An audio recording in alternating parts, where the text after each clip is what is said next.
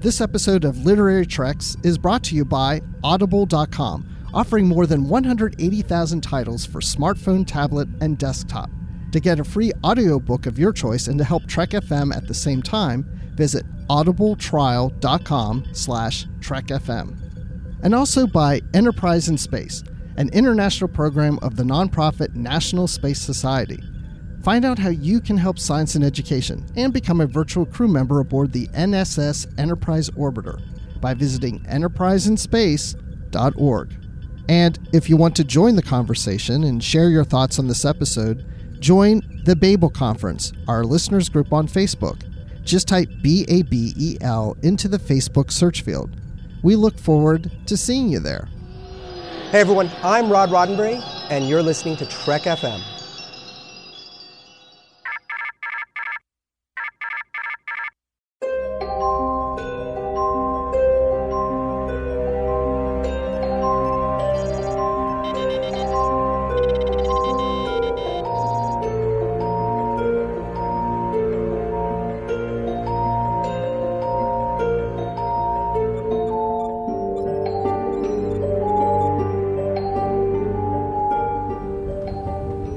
Taking all these books? I thought I'd take some light reading, in case I got bored. Welcome, everyone, to episode number 259 of Literary Treks. I am Bruce Gibson. Thank you for joining us. This is the official Star Trek books and comics podcast of the Trek FM network. And with me, across the Canadian border from me, is Dan Gunther. How cold is it there, Dan Gunther? It's so cold. No, it's it's quite cold actually. Where I live, uh, at, as I'm recording this earlier this week, we were apparently, according to some people, the coldest place in the world on Monday of this week. So that's uh, it gives you an idea of how cold it is here. Yeah, usually Russia and Antarctica beat us out, but not that day. Ooh, wow. You guys are like the premier destination now for the world to visit the coldest place on earth. yeah, there's such a huge demand for that that uh, yeah. So does Superman have his fortress of solitude there? Um, I'm not actually allowed to divulge that, but uh, let's just say, you know, um, that might not be an exaggeration. well, I will have to say that uh, today in Atlanta we had I don't know if it was a record high for this day of the year, but we hit uh, 80 degrees Fahrenheit. So Ugh. I actually turned the air conditioning on for the first time Ah. in months. but it's not going to last long. It'll, it'll get cold again, but not nearly as cold as it gets there. oh man, I yeah, Oof. I don't even I, I don't even want to talk to you now, which makes doing this podcast very difficult. That's fine. Just sit back. I'll do all the talking. hey, everyone. On today's feature, we're going to do the TNG novel Triangle Imzadi 2 by Peter David. Now, recently we had done Imzadi, that novel, with Amy Nelson, and uh, maybe, just maybe, she'll join us again. But before we do that, let's go ahead and get to some business here. We have a new comic that came out recently, and it's a number one issue. It's Star Trek The Q Conflict. And we're going to review that for you right now. And I think this is a four issue miniseries. Does that sound right? I don't know. I think that's right. I, I can't remember off the top of my head right now, but I, I that that is possibly right. No, actually, uh, no, I just looked it up. So it's six issues. It's a six issue miniseries, The Q Conflict. So we have issue number one here. And uh, this starts off with the TNG crew. Hey, guess what? And Q's going to be in this one. Imagine that. What? The Q Conflict has Q in it. Whoa, spoiler! We haven't gotten there yet. I, I didn't I didn't realize that. I know it's not till later in this issue that you find Q's there, but that's okay. We have the TNG crew on the Enterprise E, and there seems to be all these supernovas going on. Uh, there's at least eight that have occurred, which is very unusual. So our crew is already suspicious that this cannot be probably something that's a natural occurrence because it seems really odd. As a matter of fact, we see one star go supernova and it goes actually fairly quickly, faster than most supernovas occur. So there's some suspicion from Data and Picard and Riker about that. And of course, those of us who have watched Star Trek Voyager uh, know that when the Q were having their civil war, this was kind of doing the same thing. There were all these supernovas happening uh, around Voyager in the episode The Q and the Gray. So, you know, at this point, obviously, because of the title, like you pointed out, uh, the Q conflict, we know Q's involved, but, you know, I was like, oh, there's some kind of big war going on or something like that. I wonder if it's another Q civil war. Yeah, and that's exactly what we find out's happening because when the Enterprise goes to visit a colony to rescue everyone and uh, transport them off the colony before the plant's destroyed by the supernova, all of a sudden the cl- the sky clears up, and we find out that the star isn't going supernova, and it's just like what happened, and that's when we find out up oh, Q's involved. And Picard's on the bridge. Q, show yourself. Where are you? Q, show up. Blah, blah, blah, but of course, Q does show up. And uh, as you said, reveals to Picard that there is a civil war going on between these different entities. And Picard's basically like, Well, haven't you learned anything from studying humanity that you can work out your differences in different ways than just in a war?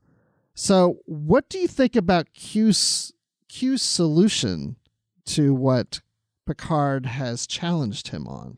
I thought this was fun. I mean, obviously, it's just a way to get, uh, you know, these crews together, which, uh, you know, I think is kind of cool. Um, I, I really like the fact that it's all these omnipotent beings that are kind of warring against each other. And they're all omnipotent beings that we've seen before, which is kind of neat as well. So, yeah, I, I, I'm on I'm on board. I think this is just going to be a lot of fun. I really like that. So should we tell everybody who these beings are, leave that as just kind of a something to discover on their own? Hmm. Well, I mean, yeah. Just think of all the omnipotent type beings we've seen over the years, or the non corporeal, very powerful beings, and it's pretty much all of them. yeah, especially from TOS. Yeah, every everyone is from TOS except for Q, which is kind of cool. So yeah, and Q pairs up the different captains. So we have uh, with each being, and so it's you know Picard, and we have the crew of Voyager there.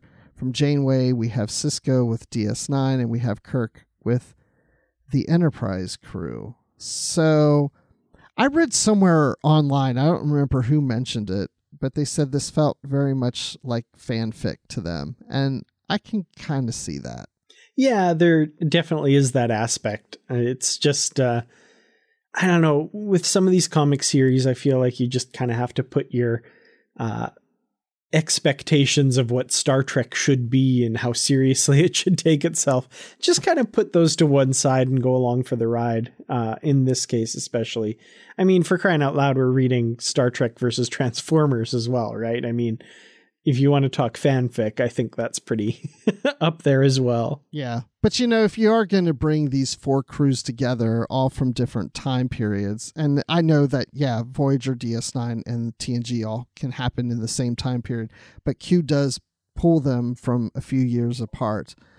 And if you're going to bring all these crews together, it makes sense to have Q do that for some reason. So there's not a whole lot to say because this is the first issue. It's just kind of setting things up. So I think as we go through each issue here on Literary Treks, it'll be interest, interesting to see what our thoughts are on these and how the story plays out. Um, a couple little things that bugged me a little bit, I guess. Worf is wearing yellow. He never wore yellow when he wore that uniform. He should be wearing red. And I can't quite figure out exactly where the time period the TNG crew is from because Worf was never a regular part of the crew until I guess Nemesis. He stopped being an ambassador and joined the Enterprise. So I'm thinking this must be between Insurrection and Nemesis. Worf joined the crew somewhere in there because Data's still alive, so it's not after Nemesis. Mm, um, yeah, that's a good point. I didn't even pick up on Worf wear, wearing the gold, so mm-hmm. yeah, that's it. Probably is in that time period that you're saying between insurrection and nemesis. So Yeah. And the one thing that I like that I wasn't expecting is based on Q's final line, he says, Let us be let us begin to choose the rest of our teams who would like to pick first. I kind of thought it would just be like this crew versus that crew versus that crew versus that crew. But it sounds like they might be doing like a, you know, choosing teams at, you know, for volleyball for gym class or something, where each of these guys might be picking, you know, a different person for their team. So these teams might be a mishmash of the crews, which that could be kind of cool to see how they all work together.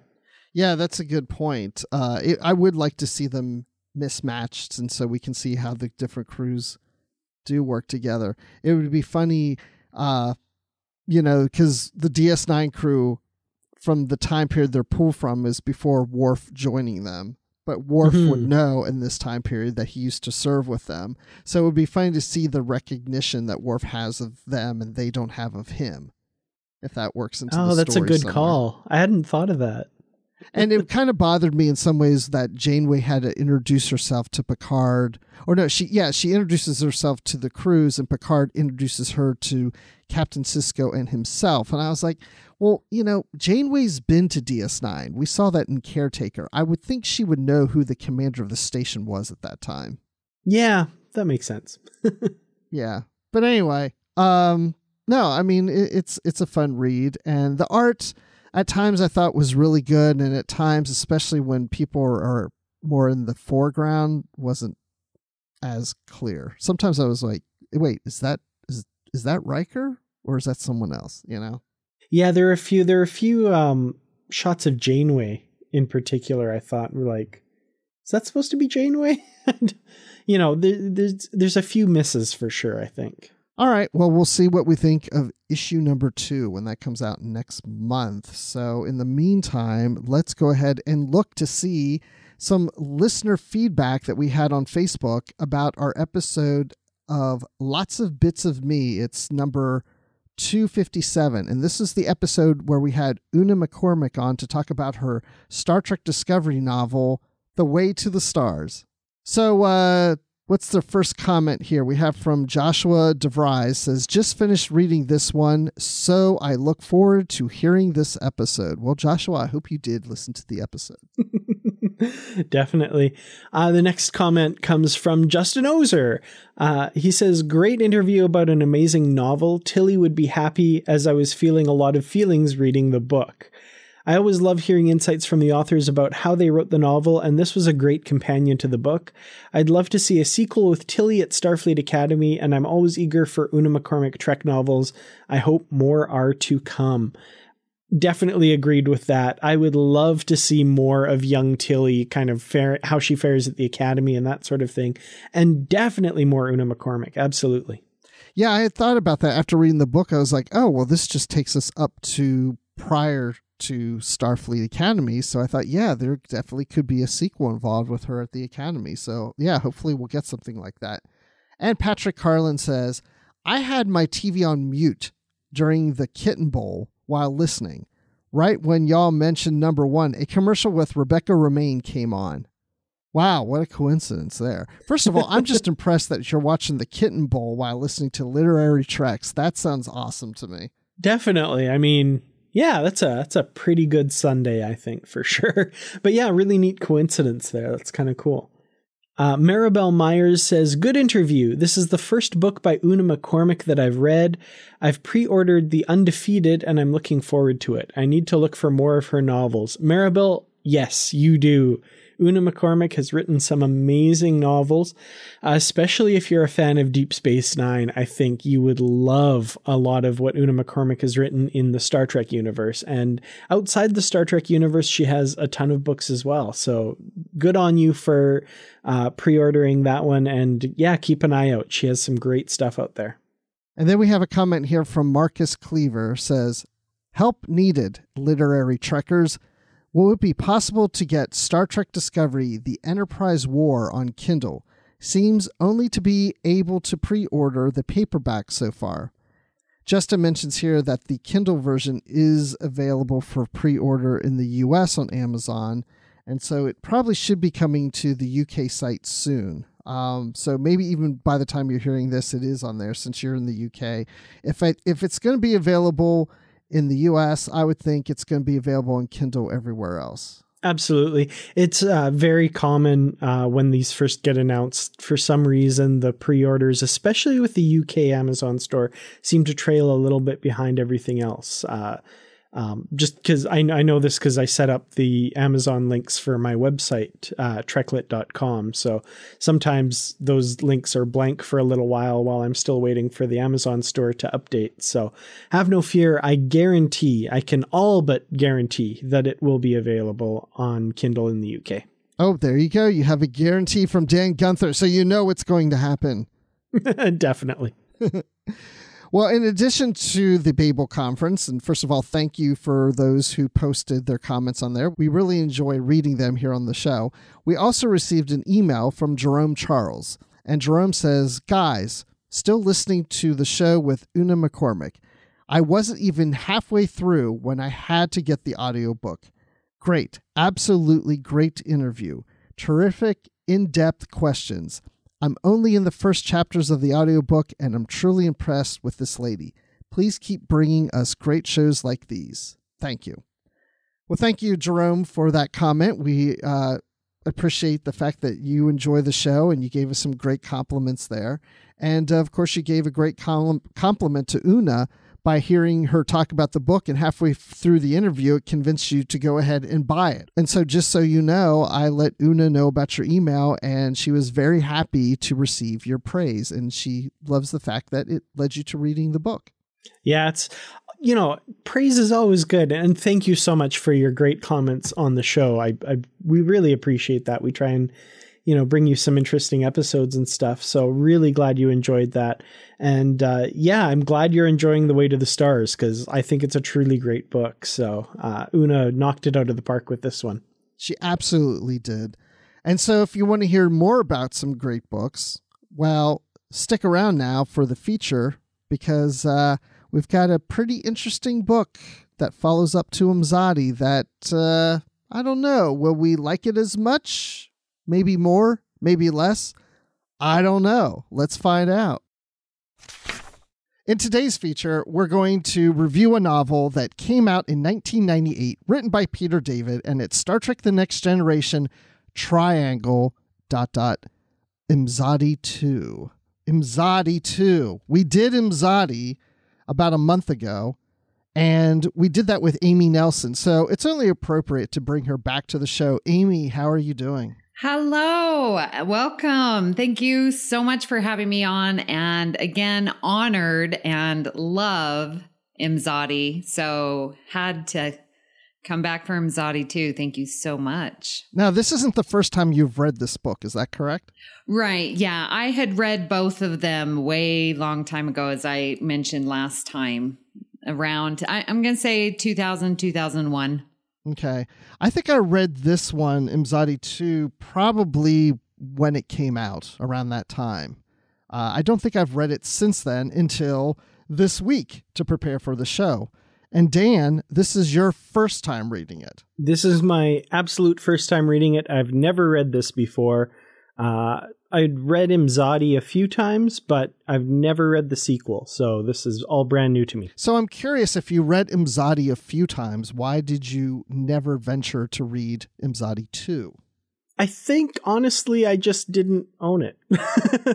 I, I bought Imzadi used at some point way back when and read it and then read it again for my website and then read it again for the podcast here, and I just never had gotten myself a copy of Imzadi 2. So, but uh, you knew it existed, right? I did, yeah. I'd always kind of heard that it wasn't as good as the original, and huh. you know that Peter David didn't initially plan it to be necessarily a sequel to the original. So, I don't know. I always just thought oh, I'll get to it eventually. And I That's did. right, because the publisher wanted to call it Imzadi 2, and he wanted to call it Triangle. So they compromised and called it Triangle Imzadi 2. And then he was not happy when the cover came out and it said Imzadi 2 really big and Triangle really small. Hmm. I that's the first of a few issues I have with the cover. So the ship on the cover, front and center, right at the top, the Enterprise E, right? Does it ever make an appearance in this novel? It's No. only Once. spoken about. Yeah. Yeah, they mentioned that oh, they're going to have another Enterprise and it'll be ready in about a year, but Mhm. we never see it. So, and then the uniforms aren't, you know, what they would be wearing at this time, or maybe they would just be starting wearing them at this time, but I don't know. I was just like, hmm, I have a few other issues with the cover as well. okay, so let's play off of that because that goes into our first topic, which is the very start of this book, because Worf has just lost Jadzia Dax, his wife. She had just passed away. So most of this book, he's reflecting back on the time that he left the, like shortly before he would have left the Enterprise. So the cover reflects during the time of the Enterprise E and those uniforms, but the book does start off at that time frame, even though we Mhm. never see Riker and Troi in that time frame or the Enterprise E. Mhm. But I thought it was interesting because Worf is mourning the loss of his wife Jadzia Dax. No. and- He's not. Taylor. What? No, he well, he's he's uh, reflecting on the loss of her too, but he also just lost Dax. Mhm. Okay, so but okay. I didn't see Dax's name show up once. I didn't and so I was questioning I'm like hasn't because it starts off with the generations, right? At the end of generations. Well, that's when the when the flashback starts. It goes back to the generations, but before that, he's in their quarters in Deep Space Nine, looking at a picture of him and Jadzia and mourning the fact that she had just died. Maybe you missed that first. It's like the first three pages. The the it starts off by saying this is the first line in the Mhm. book. After the scream, he had more or less been numb. He had held the body of his beloved Jad, Jadzia Dax, his wife, in his arms, and he had howled the Klingon death scream. Okay. I okay. Then the whole time I was reading this cuz yes, I did miss that and now I feel a little stupid, so thank you. Um but that's really the only time that they mention it. All I kept hearing was K'Ehleyr. K'Ehleyr. Well, I guess Hmm. because it was Alexander's mother that they kept referencing. And so the whole time I'm reading this, I'm like, why okay that's it's now jumbling and making a little more sense because i thought that Worf had found his love of jadzia but it's so weird that he's going back to deanna Yes. Well, that's what I wanted to talk about. That I thought was weird because he just lost Jadzia and he's reflecting on the loss of both of his wives. But yet, then he starts thinking about Deanna Troi. yeah And then Mhm. all of a sudden, we go to this flashback to the time of Veridian 3 yeah from Star Trek Generations. And the rest of the novel is about his relationship with Deanna Troi. at that so I- time Yeah, at that time. So the setup is just, you know, him looking back at that time. And I thought, what an odd time when you lost your wife to be reflecting on someone that you almost married.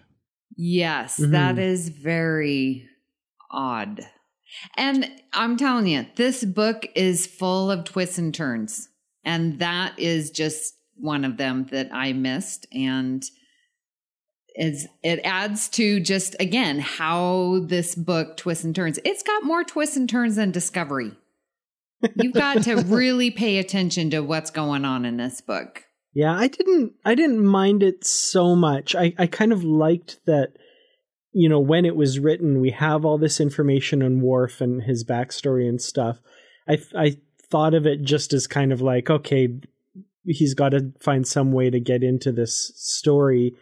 Uh, it's a little odd that he sets it after Jadzia's death, and that's why he's reflecting. But at the same time, you know, I kind of forgave it because I was like, ah, they've just got to get into the story somehow. So yeah, I, I don't know. It it struck me as a little weird to start with, but then you know, once the story gets going, I really kind of got into it. Yeah, I think, you know, just the way the story starts off, he's thinking about the ones that he's lost. I mean, he's been through a lot. He's lost his parents, he's lost his two wives. I mean, it's just like, you know, even he's lost his brother in a sense. Uh, so, I mean, he's just always losing people in his life. And maybe even though this novel is him reflecting on Deanna, it doesn't mean that he wasn't reflecting on the others. It's just the book focuses then on the flashback of him thinking about Deanna. And I will give an excuse to that setup because, and I'm not going to spoil anything now, but the way the book ended to me makes up for how the book started, which I'll save that for the end. Ooh, Mm-hmm. a reason for everyone to stick around and find out what I'm going to say about that. We're like one of those cheap shows that, you know, every time they break for commercial. And coming up after the break, the shocking moment that you won't believe. You will not want to miss this. This is a reality show, isn't it? It's like Big Brother. exactly. We all live in a house together. All the Trek FM people, we're all in the same house. Wouldn't that be so and Dayton awesome? crashing on the couch, of course. Of course. And after the show, we're going to go to the hot tub. So, would you say Worf is cursed? Because he keeps losing loved ones in his life. I feel bad for this guy. Oh, absolutely. Yeah, it's uh, Uh, you know, Star Trek is the story of Worf, and you have to have good drama by putting obstacles in the path of your hero. And, you know, all of Star Trek, this is my theory, all of Star Trek is about Worf. He's the character that has the most screen time, he's in the most episodes of TV shows, he's in the most films. And, you know, all of the original series and Discovery, all of this is just preamble to set the stage for the appearance of Worf in the next generation. And yeah, you, know, you just got to have obstacles for your heroes. It makes life interesting. So, Enterprise, Discovery, the original series, those are all prequels to Worf. Yep, they're just they're just setting the stage, you know, uh set creating the setting for Worf to finally make his grand entrance. And uh yeah, that's uh yeah. Well, it seems that Worf is cursed to be alone. I mean, Ooh, with yes. all of this loss. Um, but I don't know if I feel bad for him because I feel that he brings it almost on himself by his over concern of the Klingon way and his honor. And you know and so i feel like he's got that as his companion and then the women and the family is secondary That certainly, yeah, does end up being the case in this story with uh, with Jadzia, or excuse me, I'm sorry, with Deanna for sure. See, the book's got me confused here. You're right, Bruce. Um, yeah, that that's that's a constant thing with Worf that he his code of honor and his sense of duty always comes before, in this case, Deanna and uh, his love and concern for her. So that's interesting. Yeah. well i think it was really brought out when with his experiences with Lwaxana. hmm Yeah, and before we get uh, further into the book, uh, we don't see a flashback of how Worf and Deanna got together. But does does the Worf Deanna relationship did that ever work for you on TNG? Over the years, it's it's worked better on rewatching. I remember at the time being kind of really like, what? But, you know, taken in the context of the series, I think if you look at the seeds of it, which I would argue are back in season five with Alexander and, you know, the kind of shared responsibility that Deanna ends up having as kind of their family counselor um, in helping Worf deal with being a single parent, something that he was not particularly good at. I, I think like in in that sense, when you see that building from there, whether they intended that from that moment or not, it kind of works in that context, I think.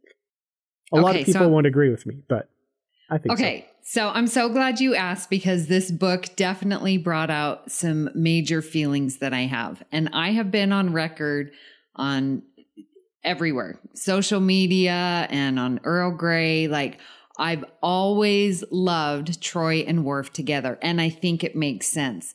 And yeah, it starts in season five, like you said, Dan. And then, you know, we get parallels, which is mentioned in the book, you know, when Worf is explaining when they met to the and stuff. And so all of that's coming to, and then you get all good things going through your brain of, you know, oh, yes, Worf and Troi. And I've always loved them together.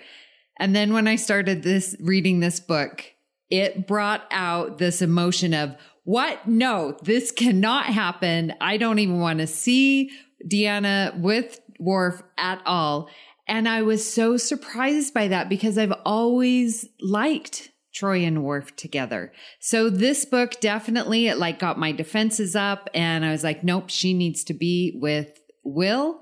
And that's it. And I was like so close to texting you, Bruce. I'm like, what am I reading? Because I had forgotten the, reading the book since it'd been over 10 years. But I was getting very defensive and I wasn't liking the direction that they that this book was going in. Well, I want to know more about that because yeah, we're at this point of the triangle where Worf proposes to Deanna Troi. They're on the Farragut after the crash of the Enterprise E on Veridian 3. Enterprise and, D. I'm sorry, the Enterprise D. And then they're in 10 forwards on the Farragut and then Worf proposes to Deanna because he he sees families on Veridian 3 as they're waiting to be rescued and taken off of the planet and he sees you know families bonding and walking around and he looks you know at his son as Alexander and and you know he needs a mother and he basically gets to a point where he realizes it's time to have a family and marry Deanna and she accepts his proposal in 10 forward at the same time that Riker is sitting at another table talking to Geordi LaForge, and Geordi's basically saying to Riker, "Why? What have you been waiting for? Like, why don't you just, you know, move forward with Deanna?" And Riker's like, "You know, you're right. I gotta say my feelings. I gotta address it." And as soon as he starts standing up, all of a sudden Worf is announcing, "I'm engaged," and they just look at each other. And I love the line where it says. And at that moment, Worf looked at Riker and realized it wasn't going to happen. It was going to end. Yeah. That was okay. So, yeah, this novel does this thing quite a bit where we see events from one perspective, and then the next chapter, the next section jumps back, and we see the lead up from someone else's perspective. And a couple times it got a little confusing, but then you kind of realize, oh, I see what they're doing here. Okay. Um, because yeah, that scene there, for example, I thought Riker and Geordi were uh, talking. You know, was it after? I, I at first thought it was after this proposal, and it was like a day later, and they're talking about, you know, I should have, you know, made my move with Deanna and blah blah blah, and I was like. Oh man, why are you talking about that now? Now that Worf has proposed, and then that happened where he stood up and the proposal happened, and I was like, "Oh, dang. and like I could see it all. I could see like Geordi's face, like, oh and Riker just oh man. It was it was really well done. And Yeah, uh, you could feel the awkwardness Oh. in the room. Big Yeah, time. absolutely. And then Riker does the only thing he can do, of course, because he's Riker, lifts his glass and says, May I be the first to toast the happy couple? And everyone applauds. And then he says to Geordi, I'm out of here and goes to his quarters. Cause yeah. dang. Oh, Yeah. that's what a gut punch. That was brutal. Depending on which side of that you fall on, I guess. yeah, yeah. And it was so funny in that section because everyone kept congratulating Troi. Nice landing. Hilarious. I kept thinking about you, Amy, every time they would tease Troi about Yes. the landing of the ship. I know. Not funny. Not funny. Thank you. Thank you. So, going back, Amy, to what you were saying, you always supported the Deanna Worf relationship. And now we're at this point in the book where Worf proposes to her. Was this the, the time where you were like, no, no, no, no? What was it in the book that changed you in your reactions to this relationship? Yep, it was that moment. And you know, and part and, and it happened multiple times because I think the book does a really good job in, you know, I guess foreshadowing and that this isn't the right relationship. And you're getting that theme, this isn't the right relationship in multiple characters, right? We get it from when we see Riker and what it does to him. And we get it when, you know, Deanna tells Lwaxana and we get it when uh Worf tells his parents and uh his dad is like, mm, yeah, that's not right, you know. So we're getting the the breadcrumbs that this is not a good relationship. But yeah, that first one, I was like, no, this cannot happen. And then I was asking myself, but you've always liked Worf and Troi together. Yeah, I would think you would be happy about that scene. I know. And I was like, why am I not enjoying this? And just, you know, thank goodness that we have Insurrection and Nemesis to know that they actually do end up together because otherwise, th- these books are just toying with my emotions here. Do you think your reaction to that proposal would have been different had you not known that Riker and Troi eventually get together? Yeah, because I really did like, especially in parallels and all good things. I love that Worf and Troi were together and that they were branching out. And I was like, yes, finally, Deanna is letting go of Will and, you know, experimenting with other people and, you know, saying that's not going to work. We've decided we're friends. Like that's really where they were. And so I think had I read the book before, you know, like when it had come out or, you know, before Insurrection and Nemesis, then I might be okay with it. But the book does so good at cluing you in that this is not a good relationship. Yeah, it almost feels like a little bit, in some cases, too in your face, Mm-hmm. showing that it's going to fail. And I mean, we do go into it knowing that it's going to fail. Um, although we never really knew why or how. I think that's part of the brilliance of this book is when it's set, which is right in this time period where, uh, you know, we saw them together in all good things. We didn't necessarily see them together or not together in generations. There was really no opportunity to see whether they were or not. Mm-hmm. But then all of a sudden, you know, they decide Deep Space Nine needs better ratings, so Worf's over there now. So that just kind of dissolved that relationship without any kind of on screen payoff. So I think it's really great that we finally get the story as to how that happened and why that happened. And maybe even when I was going into this, starting it, thinking, hmm, maybe we'll learn some more reasons why Worf was off on Boreth and not with his shipmates and maybe was willing to quickly accept the assignment at Deep Space Nine on a permanent basis to not necessarily be back with them on the Enterprise E Mm-hmm. uh, because this relationship ended. Yeah. Uh, I was I- I think- disappointed that that wasn't how it ended. Yeah, we do get and and you know, I think minor spoilers for the end. We do kind of get him saying he's going to go off to Boreth, um, which is where we find him at the start of Deep Space Nine. But yeah, I was totally expecting a more hard tie-in, like maybe it would end uh, sometime during you know the Way of the Warrior. Where Worf basically saying, "Oh, I hope they offer me a permanent position here. I don't want to go back to the Enterprise. It's awkward." Yeah. or you know something like that.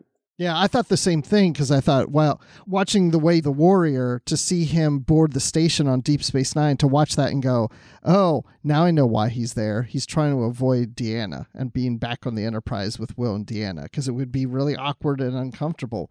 And then when he does return to the Enterprise later, then, you know, he's over it. He's, you know, moved on. He's married Jadzia. It's okay now Right. Yeah. Mhm. and especially going to their wedding you know even when i think about the wedding scene and he's you know sitting there like he's got a hangover and he's like, complaining about the music and stuff i think gosh that's got to be awkward you know this was your former fiance but of course he has since gotten married and everything but i start to wonder it's like is he still still trying to kind of get over it and that's why he's not all that comfortable at the wedding and kind of grumpy and That's exactly how I read it.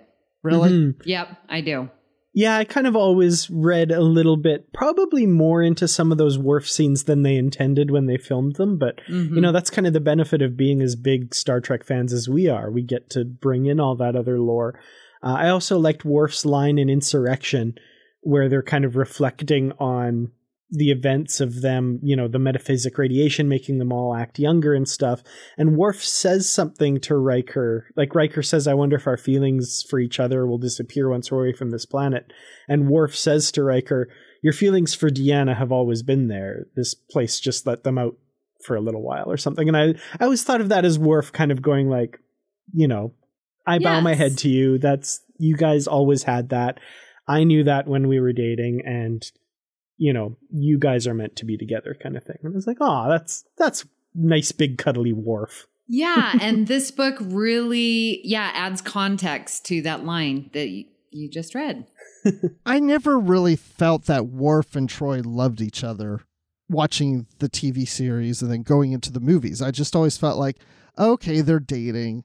It doesn't mean that they're in love or it's, you know, anything real serious or it's going to lead to lead to marriage, maybe, but I just felt like, you know, they were dating and then by the time we got to the movies, well, they weren't together anymore, so I oh, well, I guess it didn't work out. So I never really thought about it like the way this book presents it to the point that they even admit that they love each other. And Deanna's like, well, the love for Worf is different than the love she has for Riker. It's just different. Doesn't mean she loves one more or less than the other. It's just a different feeling because it's a different person. And to the point that they decide to get married, I'm actually surprised in a lot of ways about Deanna in this book because I felt almost as if she's just kind of going along with things. Oh, Worf proposed. Okay, yeah, I'll marry him. And then we see at one point Will, but it's actually Tom Riker, show up on Betazed, and she's almost willing to kind of go off with him. And it just felt like I felt like she was just kind of going along with everybody else. And I just would say, hey, you know, stand up for yourself and you make the decisions and you tell everybody how it should be. I just wanted a little more backbone and decision making from her, but maybe it's because she's confused and doesn't really know. Mm-hmm. Well, okay. I definitely got that that both of them, Worf and Troi, were just, you know, the saying, you love the one you're with. Like I didn't feel that it was the passion. It wasn't the Imzadi that we know Will and Deanna have. But it's good. And they both could list all the reasons why they loved each other. And they were good reasons. But it seemed like Worf didn't really love her. She didn't really love him, but they were just good together. So why not? You know, I sort of, I can see actually in real life some marriages like that. And that's not a bad thing. If you want to be married, if you want to be a family, then you're just going to love the one you're with and make it work. I mean, yeah, there are so many different kinds of marriages out there. Um, you know, I, I don't think Worf and Troy fall into this category, but there's the idea of the companionate marriage where just two good friends decide to get married and and you know spend their old age together, not alone, kind of thing. So yeah, I, I think she puts it really well when she says there's different kinds of love, and the love that I had with Will is never going to be the same as any love that I have with any other person. You know, they're they're going to be different every time. Um, so yeah, I can buy the relationship and I can buy the reasons for it. Um, but going back to what you said, Bruce, as well, I, I really do wish we got a lot more in this book from Deanna's perspective. We get a lot from Worf's perspective, a lot from Riker's perspective. And they do say, or, or Riker does say in his internal monologue, like, I'll just put it all out there and whatever Deanna decides, I'll go with. So, you know, there's some agency there that Deanna has, but it really does feel like a story of two people fighting over a woman. Uh, and she's going to go with one or the other. Um, and I just wish that there, they, they did a little bit of work to give her some agency, but I just wish there was more of that there so we could really get into Deanna's head and find out what does she really want. You know, we get hints of that, but never really totally from her, her perspective. Which is why I think the name of the book, Triangle, it's not, Deanna is this like the object. And I don't mean that and don't send me hate mail, but the triangle is Worf, Will, and Tom. Hmm. Because the book is told from their perspectives. It's not, you're right, it's not told from Deanna's perspective. It's what are Tom's feelings towards Deanna? What are Worf's feelings? What are Will's feelings towards Deanna? I think the book definitely goes into those characters and those point of views, perspectives, way more than we see Deanna's. So I think when I saw Triangle, yeah, I thought, oh, Worf, Deanna, and Troi. or sorry, Worf, Deanna, and Will. But as I was reading, I'm like, no, that is not the triangle, in my opinion. I think it really is Worf, Will, and Tom. That that's the triangle, and it's from their perspective that they their feelings towards Deanna. That's a really interesting point. I hadn't thought about that, but I, I think you're right in a lot of ways because it really does involve those three Tom, Will, and Worf and we haven't really talked about Tom that much in here, but you know, he was on a in a Cardassian prison camp and long story short, and we're getting into spoilers, so if anybody doesn't want to hear more, we're we're gonna get deeper into this stuff. But you know, he gets out of the camp and he's pretending he's Will, which he's very good at doing because he is Will in a sense. But I, one thing I'm a little disappointed with his storyline is I felt like he was always about deceiving people and and working with Sela and trying to get his way on things and not being upset at his counterpart for not pursuing Deanna and allowing that relationship to happen with Worf. Because I think Tom just kind of wrote it off as like, okay, I'm out of Deanna's life. And when he comes back and finds out that Will isn't with Deanna and Worf is, I would think Tom would be like, well, screw you, Will. You know, you had your chance and now Worf took away. I'm going to try to get her. It's almost like I wish he would have brought up more of a fight to get Deanna than he did, too. Hmm. I'm surprised you don't feel he did because I felt he did. I just didn't feel like he was that committed to it. I just felt like he was always just trying to work different angles on different things and, and play Sela and the Romulans and the Klingons and I, I, don't know. I don't know what Tom was doing. Tom confuses me. Yeah, his motivations I think were kind of all over the place. I I, I kind of fault this book a bit for lapsing too much into and and they even call it out at one point the evil twin thing where you know Tom Riker was never a bad guy who's you know I gonna get into bed with Sela literally and figuratively apparently. Um you know he was he wanted to differentiate himself from will. He saw himself as the hero and joined the maquis for that. But i i never saw him as you know someone who was okay with poisoning the the chancellor or you know all this kind of stuff even though he ended up anyway that whole thing is really all over the place but yeah i, I didn't li- i I liked them bringing in Tom because I think he's an important part of the whole Will Deanna story, but it just seemed like a really weird use of his character here.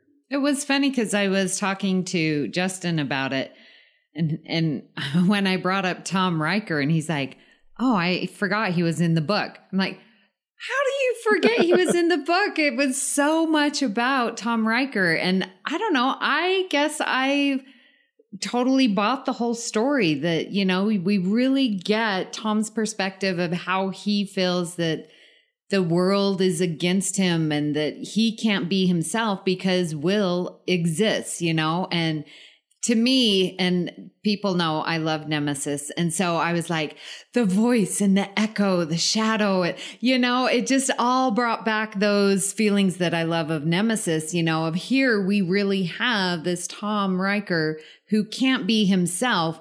And I think that he definitely still loves Deanna, but he's been conditioned by his circumstance that he has to really take care of himself and no one else is going to because everyone loves Will.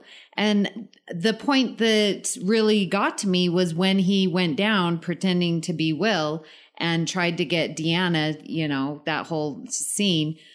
Deanna didn't know it was Tom because his emotions were so real and so I want things to work. I'm, I, you know, I'm come to stop this wedding and, you know, and she, she was, she was like, well, I do owe it to you. You are my Imzadi. We have such a history. You know, where are things going to go before I make this major life decision with Worf? And I think she was again foreshadowing that it's like she wasn't in all the way with Worf. It was just love the one you're with type of attitude. So I think Tom definitely still loves Deanna and would have done anything for her. No, I can see that for sure. Yeah. I guess I was just wishing he would just be a little more upset at his counterpart Will for not pursuing Deanna. I mean, he kind of did because he mentioned about Admiral Riker from Imzadi coming back, and Riker didn't do anything about it then. But then, wait, how did Tom mm-hmm. know about that? No, that was Will. Will was reflecting on Admiral Riker coming. See, that's where it gets Mhm. confusing, and I think it's funny too because I, I I think Peter David did a good job as you're reading it to show you, even though Tom is pretending to be Will, he's still Tom. Like so, the characters refer to him as Will. But Peter is very good at mentioning, and then Tom thought, you know, because it's like, yeah, this mm-hmm. is still Tom, this is not Will. And there were two different times that Tom set things up where Will was mistaken to be Tom, and Will kept getting in situations where he was either like arrested or thrown in jail or whatever into this prison camp and such. And I thought, boy, That Tom was- really kind of has an edge over Will. Yeah, Yeah. that whole that's why I'm like these twists and these turns and you know, and then when Will sees Tom, but Tom is pretending to be Will in front of Sela, you know, and it's like, don't say anything, don't say anything, just go with the flow. And he does, you know. And then when Deanna sees both of them and it's like, don't say anything, don't say anything, like, oh my gosh, it just the twists and the turns, it just had you on the edge of your seat. I seriously. Yeah, because there's one part where Sealith thinks Tom is Will, but then Tom and Will switch places, and then she goes to Will, who is now Will. So Yeah. it's But like, he's Will pretending to be Tom pretending to be Will. right. I know exactly. Which you need a Yeah. diagram to, to chart this whole thing out. yeah, it got a little crazy. This is this is something that I think with this book can be really hit or miss, and that's Peter David's uh, sense of humor. There's so much in this book that I think is hilarious, and there's just so much that I think just misses a little bit.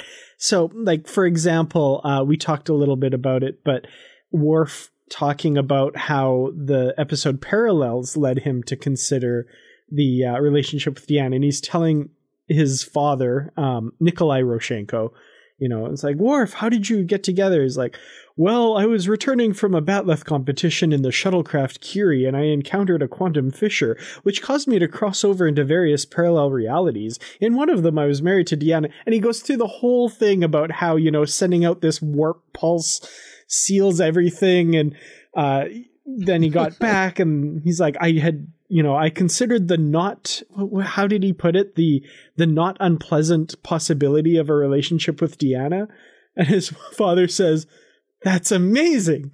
That's exactly how it happened between you and your mo- me and your mother."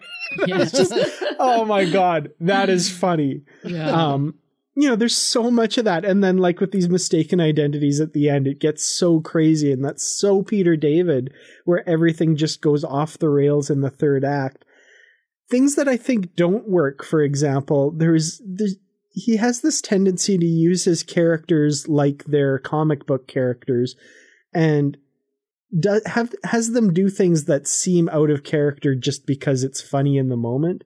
And the one where I just kind of had to look away and roll my eyes was when Deanna turns around and, and shoots a bunch of Romulans and they're they look at her and she raises it to her mouth and pretends to blow, blow the smoke off the barrel of and i'm just like okay come on you know what, can you picture deanna doing that like that stuff No. just brings me right out of the book so uh-huh.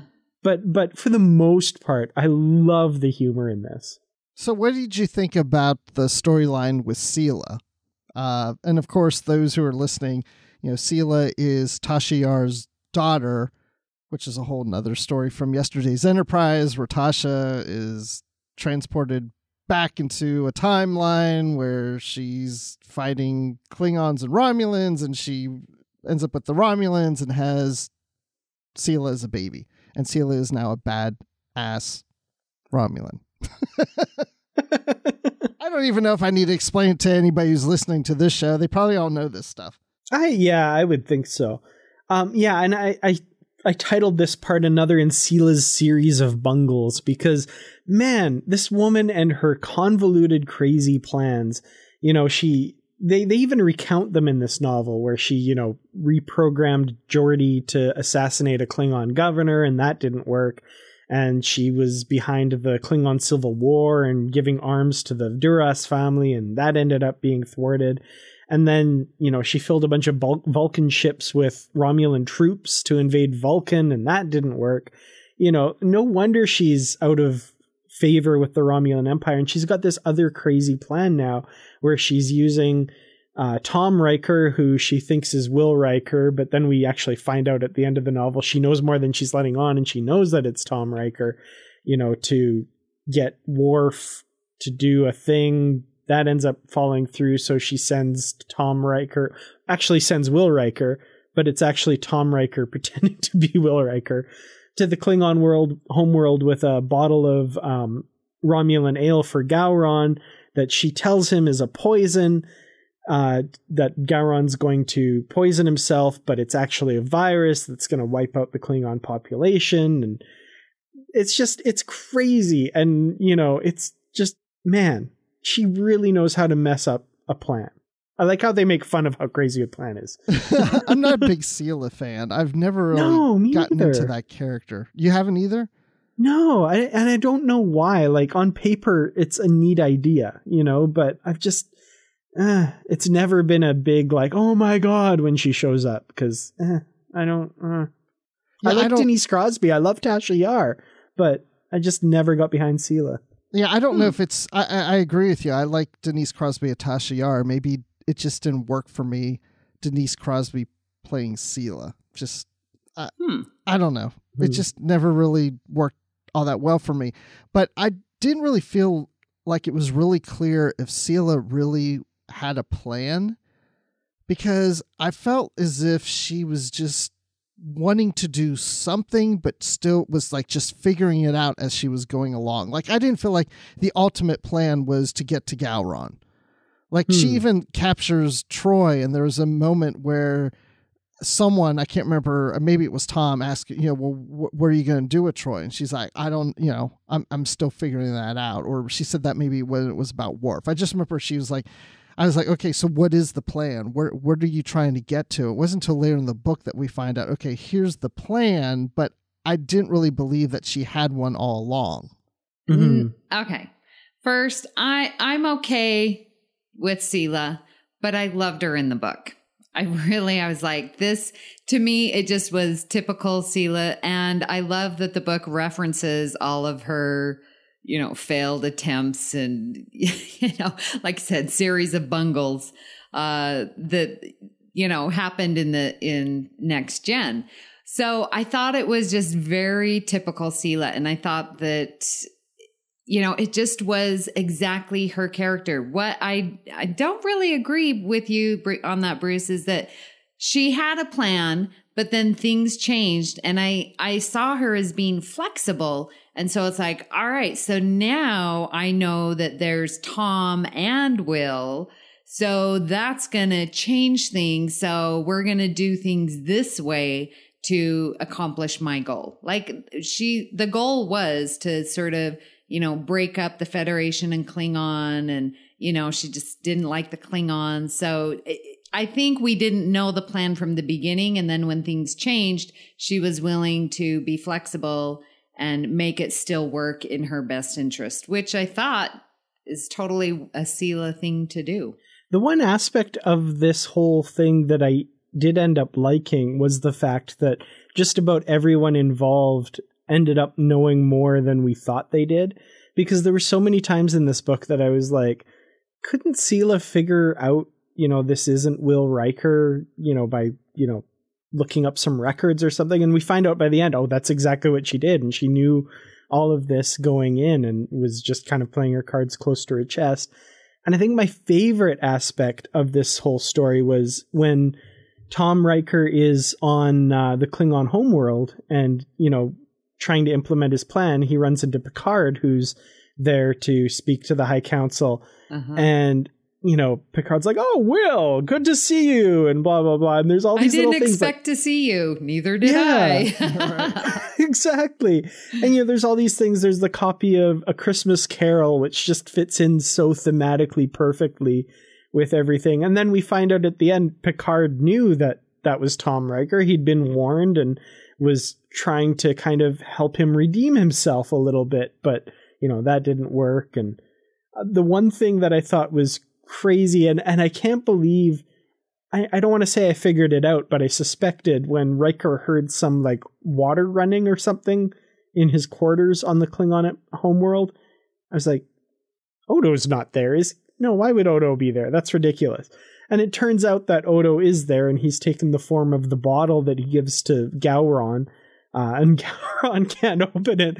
And of course, I just picture Gowron tugging on the cork of this bottle, and it's actually Odo's head or something. right. It just I think that's hilarious. But that was that was what did you guys think of throwing Odo in there? That seemed really weird. But then I was like, oh, I guess he knows Lwaxana. Maybe there's some tie in there, but they never really tied that in at all. Yeah, I think they said something about Lwaxana just yeah. reached out to Odo to, to Yeah. get him to do There was that whole thing, and she was Well, was. there was, but I was like waiting for like a reunion or something. Oh, like I yeah. want, I wanted the scene between them, kind of thing. I would have Oh, liked yeah. to have seen when Gowron's trying to open the bottle, Odo goes, you know, ow, that hurts, you know, or something like that. I bet you, knowing Peter David's writing, that that was at least on the page at some point and ended up being taken out or something. it just seemed a little odd that Odo just all of a sudden showed up in that scene because it was Mhm. just like he wasn't an integral part of this book.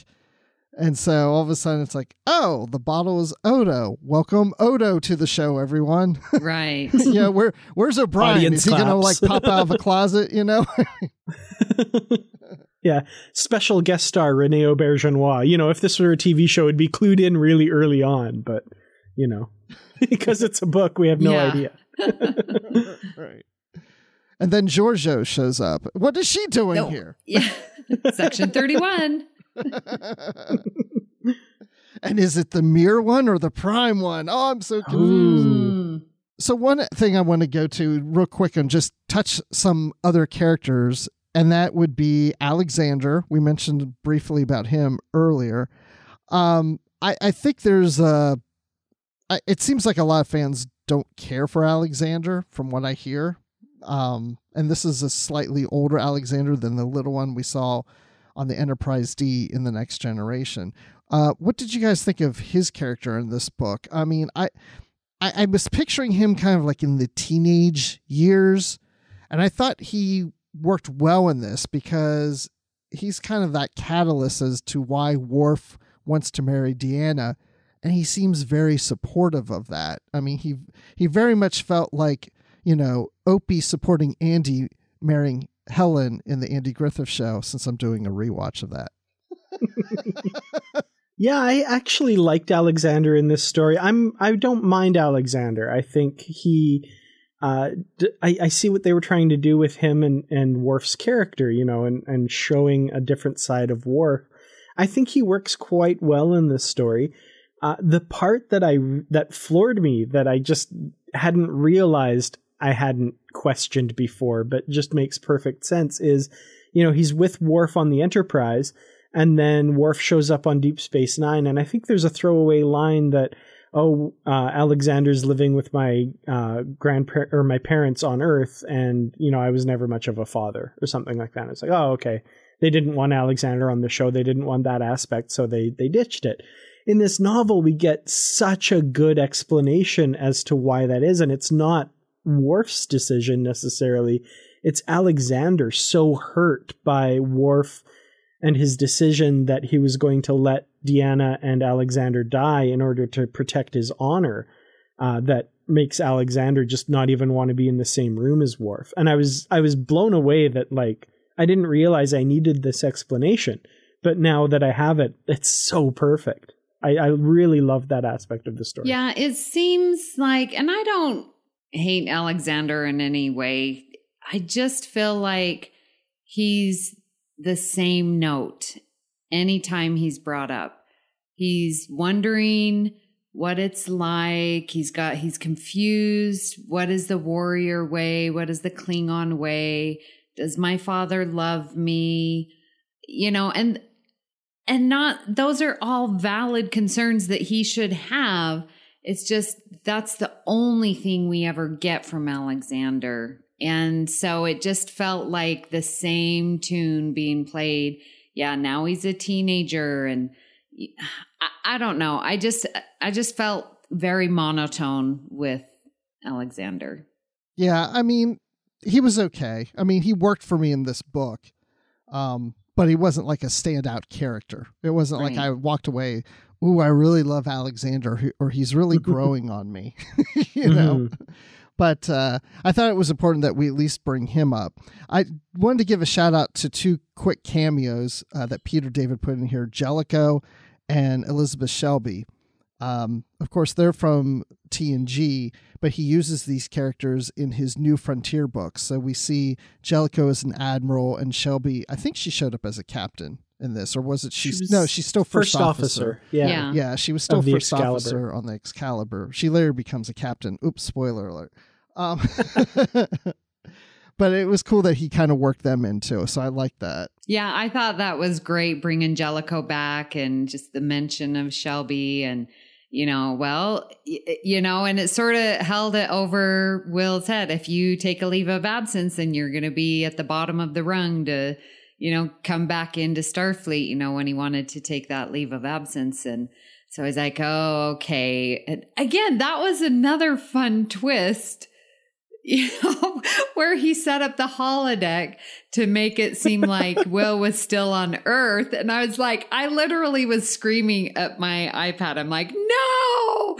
And then, you know, he recommend, you know, he's like, oh, I outsmarted myself. And I'm like, oh, yes, you did. Cause they think Will is on Earth and Will's on, oh, yeah, it was a hot mess. Another twist.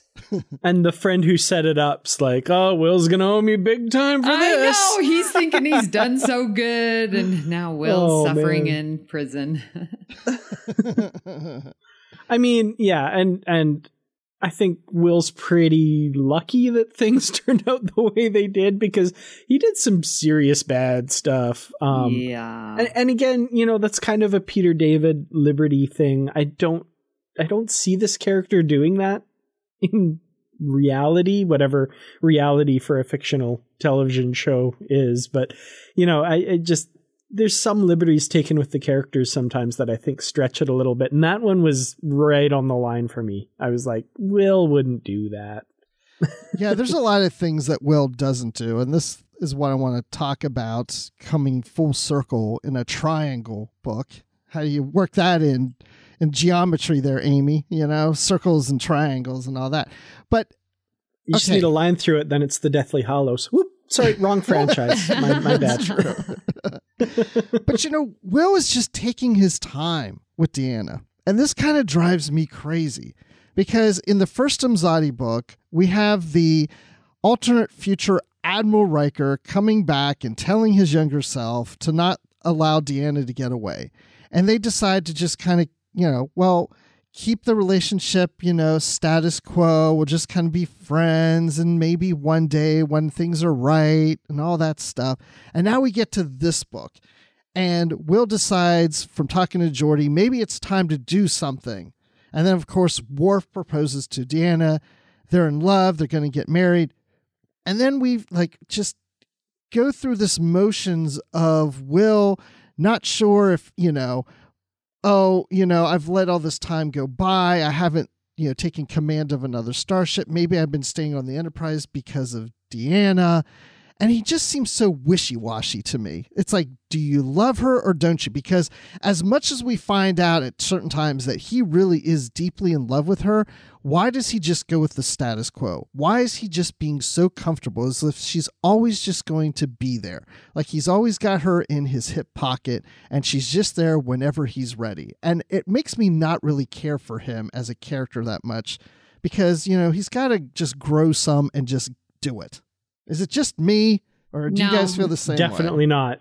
yeah, I completely agree with you, and it's and I, I guess maybe that's what these books are capitalizing on just this what could be idea um and reading this book like it really got to me because i was like you know in my relationships have you ever doubled back and dated someone that you broke up with before. Like i don't do that. I did that once and it didn't work. Again surprise. I mean like duh. Like it didn't work the first time. It's not going to work again. Like there are issues that you are not together for these reasons. And so to double I- back I dated a girl where we broke up every month and always got back together. For a while. Really? Yes. That's a whole nother story. We'll talk offline. wow. Okay. Yeah. Well let's get some counseling going on there. Um but i so it's difficult for me to relate because i don't do this and these books are continually what could have been what should be you know? And for me in my life that doesn't work. So these books are purely you know fantasy just you know completely because it, i would not do that. And and you're right. I i agree with you. Troi really needs to make a decision because that's what i would do and Riker really needs to make a decision. But i do like the explanation of why and we know why he doesn't you know become a captain and in part because of its this relationship with Troi you know, that keeps him there, that he doesn't want it to move on, this status quo. And, and it, it even addresses it in the book. It's like, oh, what was the word that he was disgusted with? Complacency. Yeah. And he was like, complacency. I would never have that. Like I was, you know, this officer moving up and why am I complacent now? And I'm complacent because you're here and I don't want to lose you, but I'm not going to do anything about it. Like that that part of it annoys me. So yes, I agree with you, Bruce. Riker drives me absolutely nuts. And it's not even his fault. It's not even the character's fault. It's the fault of the writers of the show because they had this in their back pocket the whole time. You know, will they, won't they? Uh, but, you know, it, it's, it's the whole them not taking the plunge on the show. And it really seems, and even though Riker would swear up and down it's not the case, it seems like oh, I've got this, you know, backup here that I can sweep off her feet at any time. Oh no, Worf's come in and taken her away from me. Now I realize the depth of depths of my feelings for her. So now I've got to put it all on the line and go and get her. And it's like, okay, that's that's all well and good. We'll believe you when you say you always had these feelings. And, you know, we won't say, oh, it's just because someone came and, and took her away. Then at the end of the book, you know, the threat from Worf is gone. He's decided to leave. He's decided to break off the relationship. He's going to go, you know, spend some time with the clerics at Boreth and get his head straight. And Riker's like, nah, nah, we shouldn't get together. If I were Deanna, I would, you know, and she does. She hurls things at him. But I would, you know, never talk to him again because this is absolutely ridiculous. Yes. And it is really it's again just a you know because of where in the timeline this book falls i understand that the author can't get them together but i'm just not buying it at this point. Like it's so ridiculous that you know he obviously has feelings for her. She's willing to go along with them i guess because we don't really get a good enough look in her head to know what she actually really wants. But you know he just doesn't go through with it and he's like oh you're a raw nerve you're fresh from a breakup uh, i don't want to put that pressure on you like i would be so mad if i was Troi you know there there would be no way we'd ever get together after that point like that's that's nuts Oh, I agree. And then, like you said, she's even throwing things at him. I was like, why would she even want to have anything to do with him anymore in a relationship? You know, I've I've been in past relationships, and I've known others be in relationships where there's two people that don't seem to come together for a while where one's interested and well the other one's not and then when that one is interested the other one's not because maybe that person's seeing somebody else and they always seem to just keep missing each other and the timing has to be right i almost wish that this book would have ended with you know Riker is like you said Dan I'm in love with you. I realize it. I need to have you now. And then all of a sudden, Worf is out of the picture. Worf decides that he doesn't have the feelings of love as deep as Riker does, and that he realizes that Riker and Troi should be together more so than Worf should be with Troi. So Worf leaves Troi. At this point, I think Riker should have said to Troi, Now, I want to be with you. I want to pursue this relationship. I've been waiting too long. And I wish it would have been Troi to say, No, I just got a relationship with Worf. I just lost my fiance. I need time to adjust to that, and then maybe we can go to it later. As opposed to Riker being the one, like you're saying, Dan, he's pursuing, pursuing, pursuing. Now he has her, and then he backs up. I would have rather him continue pursue, and she puts the brakes on. That would have been more realistic to me. Absolutely. Yeah. Yeah. And it would have given her that agency that I feel like she's really lacking in this book, or at least a little bit of it back for sure. I Yeah. never thought about that, but that makes a lot of sense. Yeah. Yeah. Yeah, which goes back to the point that it's we don't get this from Deanna's perspective. Because otherwise I think she would have done that. Yeah, I think this would have been a more solid book had we had her perspective. Mm-hmm. So let's just quickly talk about some other random stuff. In chapter 16, it says that the head of Worf's house is a she. Gowron mentions a she. And I wasn't sure who that was. And obviously, Dan, since you put this in here, you don't know. I don't know, Amy, who is the head of Worf's house? I know, right? I I noticed that too, and you know, because Gowron's like, I can be a better friend than an enemy, you know, and give you my permission to marry Deanna because you're head of the house. She won't accept this, and I'm like, who? Yeah. Son of Mogh. I didn't know what this was referring to. Yeah, this was and and this was literally the first note I put in the document here, and that was just because as I was reading it, I was like, "What the heck is this?" So I, I wrote it in there just to kind of remind myself, and I I couldn't figure that out. The only thing I could think of is it it reminded me of uh, Sirella of the House of Martok not wanting to give permission to Worf to marry Jadzia. But like at this point in the timeline, Worf hasn't even met Martok yet. Like he doesn't. That, so he's not part of the House of Martok. So I have no idea what this was about, and like who could this mysterious woman head of Worf's house be? Yeah, because in chapter 16, this is on page 276, it says, This is Gowron speaking. He says, I suspect the head of your house will not approve it either. If she does not approve it, there will be no wedding, as you well know. Worf bristles at the thought, She would not refuse me. And then Gowron says, You, she would quickly, easily refuse. Me, however, she would not refuse. So, yeah, who is the she?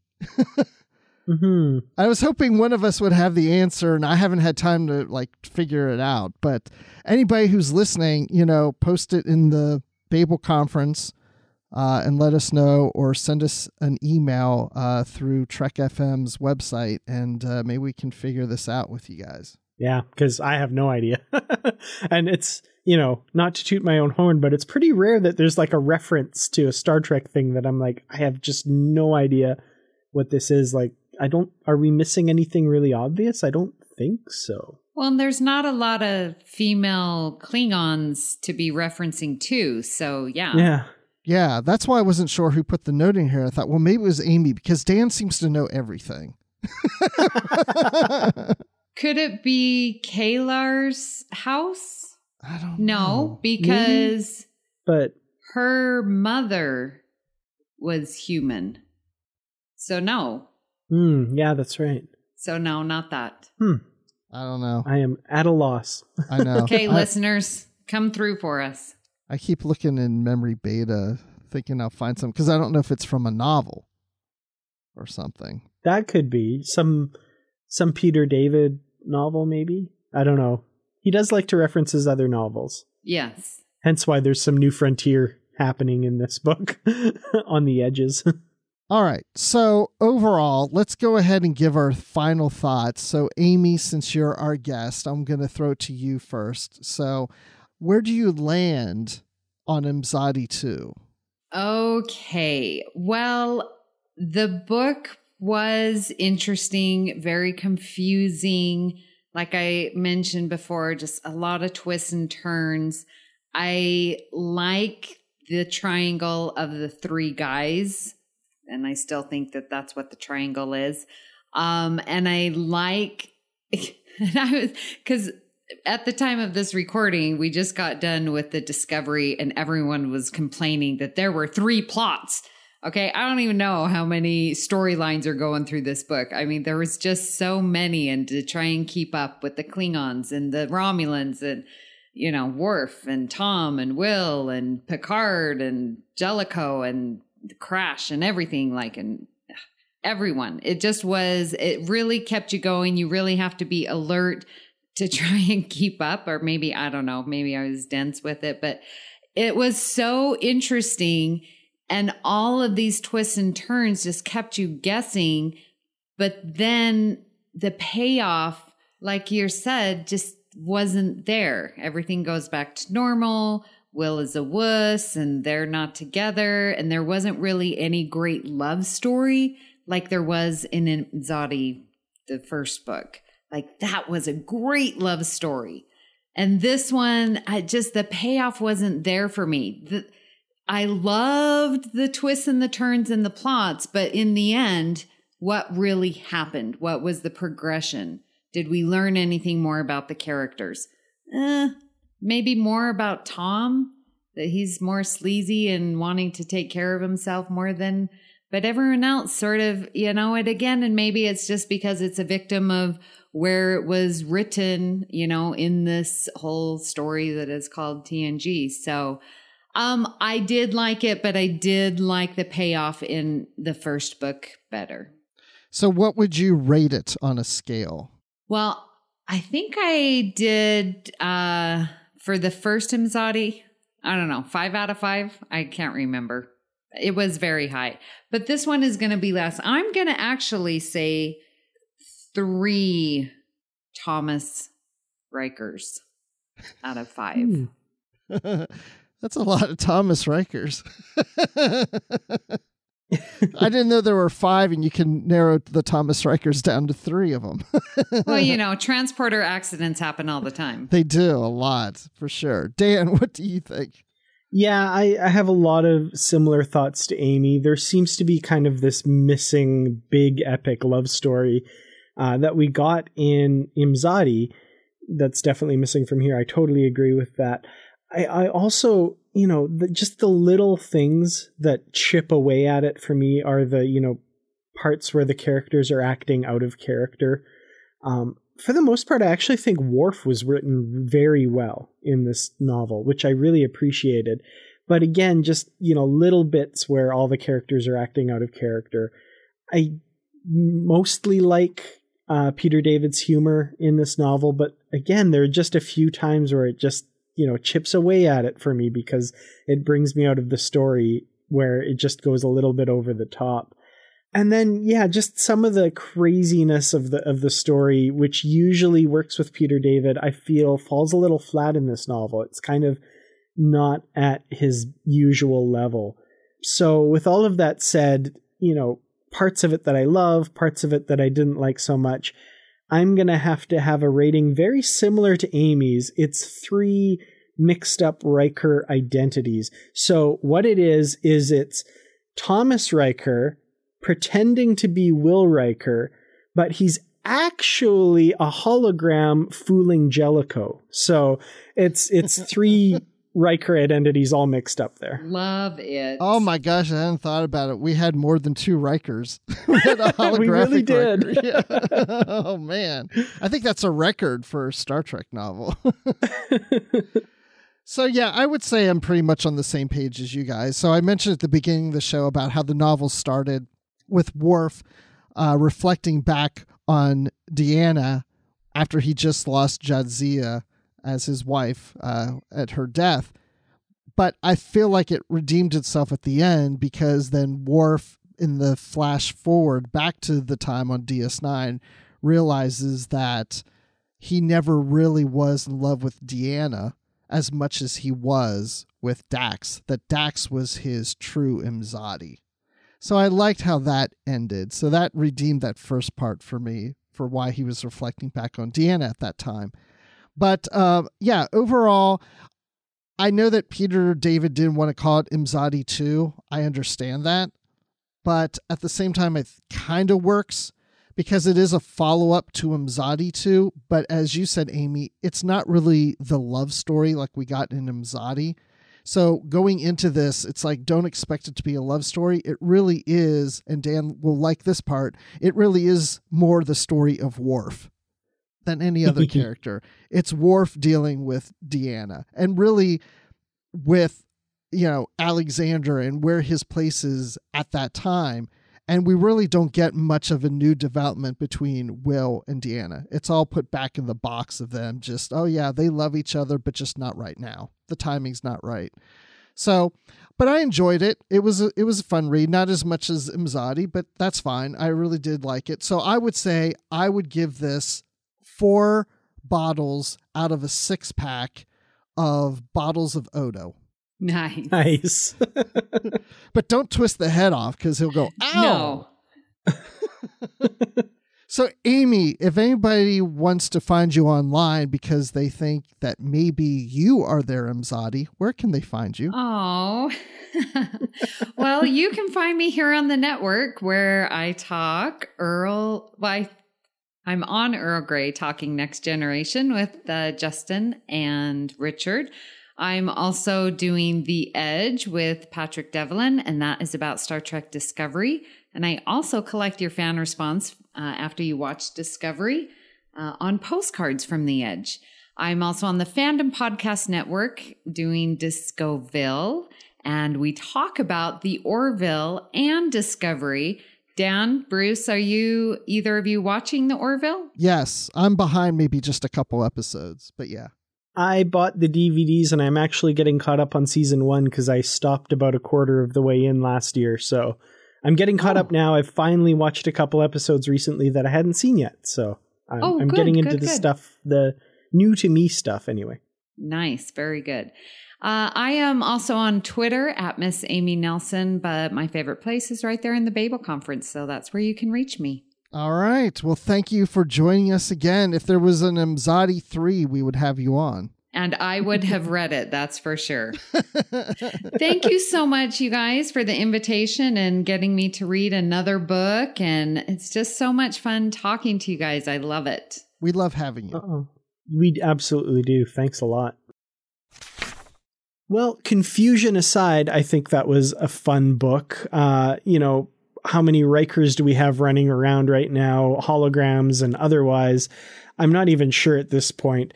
But one thing's for sure, I really do like having Amy on to talk about books. We're going to have to figure out when we're going to have her on again. Yeah, uh, we have plenty of books to cover, so I'm sure there's something in there that she's going to want to do. If it's going to have to be TNG, you know, that's that's Mhm. when she really lights up. It's like, ooh, TNG. But you know what? I almost want to challenge her to read something like, you know, maybe Enterprise or Voyager, something that's not TNG, just to see Mhm. how she reacts to that. Yeah, that could be really interesting for sure. Uh, you know, we're all about uh, expanding our minds and moving outside of our comfort zones on this show. So, yeah, that would be really cool. Maybe she'd be up for that. Well, it's been fun talking about Amy reading something besides TNG, but it's not the only thing we've been discussing here on the network. So here's a quick look at some of the other things you may have missed elsewhere on Trek FM. Previously on Trek.fm, The Ready Room. And, and again, the Kelvins, they're enjoyable to me, but I'm so thrilled I don't have to hang, you know, whatever the need was for them in 2006, that's been 13 years ago. I mean, talk about water under the bridge and how much things have changed. The way the world looked, media and Star Trek land looked in 2006, and what the emotion and the vibe and all that was, is completely different now. And these movies are a holdover from that, and that's fine. But they, the our Star Trek world does not depend on them. Earl Grey. it's nice that she gets some revenge at the end because they reversed the whole connection to find them, right? But at the same time, that doesn't like the ends do not justify the means. Literary Treks. But Tilly feels she's failed. And I think when you're at that age, failure feels almost um, like it's going to annihilate you because you're still quite fragile. Your your sense of self is still quite fragile. That if something goes wrong, you think it's the end of the world. And in fact, it's only uh, the, the secret, of course, being a, gr- a grown up is that when things go wrong, you still feel like it's the end of the world, but you kind of pick yourself up a bit more quickly. But Tilly hasn't had those experiences. It's always been success. The Orb. On top of that, the Ferengi going to the Mirror Universe gives us the opportunity to kind of explore one last time the character of Quark in a way where we are able to see how he's grown. And that's what else is happening on Trek.fm. Check out all these shows and join the conversation about your favorite corner of the Star Trek universe and beyond. You'll find us wherever you get your podcasts. If you're an Apple user, be sure to hit the subscribe button in Apple Podcasts on iPhone, iPad, or Apple TV, or the desktop iTunes app to get the latest episodes as soon as they're published. And please leave us a star rating and written review if you have the time. We'd love to hear from you. If you're not an Apple user, we've got you covered as well. You can find our shows on Google Play Music, Stitcher, TuneIn, Spreaker, SoundCloud, Windows Phone, YouTube, in most third party apps, and you can stream and download the MP3 file from our website or grab the RSS link as well. If you'd like to help us keep all of our shows coming to you each week, you can become a patron of the network on Patreon. Visit patreon.com slash trekfm. That's P-A-T-R-E-O-N dot com slash trekfm to get all the details. Hey, there are perks, and they include early access to episodes, exclusive content, producer credits, and more available through our special patrons website, Patron Zone. It requires a great deal of money to produce, host, and distribute these shows each month. We really appreciate any support you can give us and hope you'll join the team. Again, you'll find all the details at patreon.com slash trekfm. We'd love to hear your thoughts on today's show, and there are many ways for you to do that. The best place, of course, is to join in the larger conversation on the Babel Conference. That's our listeners group on Facebook. Just type Babel, that's B A B E L, into the search field on Facebook, and it should come right up. If you'd like to send us an email, you can use the form on our website at trek.fm slash contact. Choose to send to a show and select literary treks. That'll come right to us. You can also find the network on Twitter at TrekFM and on Facebook at facebook.com slash TrekFM. Find us on our Goodreads group where we have bookshelves with all of our previously covered books, as well as the currently reading section, so you know what is coming up for future shows, plus great conversations happening about the books and comics. Just search for Literary Treks on Goodreads and click Join Group. And we'd like to thank Norman C. Lau, Ken Tripp, Greg Rosier, Brandon Shea Matala, Justin Ozer, and Jeffrey Harlan for their support of the Trek FM network and being associate producers for Literary Treks as well. So, Dan, when you're not throwing things at Riker because he can't seem to make a commitment to you, where can people find you? Well, when I'm not doing that, you can find me practicing my throwing arm. Uh, but also when I'm not doing that, you can find me on Twitter. I'm at Kertrats. That's K E R T R A T S. You can also find me on youtube.com slash Kertrats Productions, where I make videos all about Star Trek, mostly Discovery these days. And you can also find me on facebook.com slash Kertrats Productions and on my website where I review Star Trek novels at treklit.com. Now, Bruce, when you're not trying to appeal to the sensibilities of a suspected traitor by flashing the copy of A Christmas Carol you have, Adam, where can we find you? By the way, I meant to mention here on the show that I love the Christmas Carol reference because Patrick Stewart does the one man show of A Christmas Carol. I So had the same awesome. thought. That was really cool. Well, you can find me trying to run away from ghosts on Twitter at Admiral underscore Rex. And you can find me here on the network doing live from the edge with Brandy Jackala, where we talk about Star Trek Discovery the night after it, an episode premieres.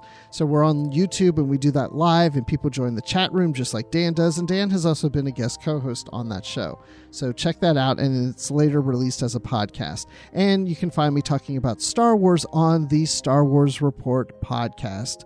And of course, I'm always in the Babel Conference. So until next time, Live long and read on. You call that light reading? To each his own, number one. Música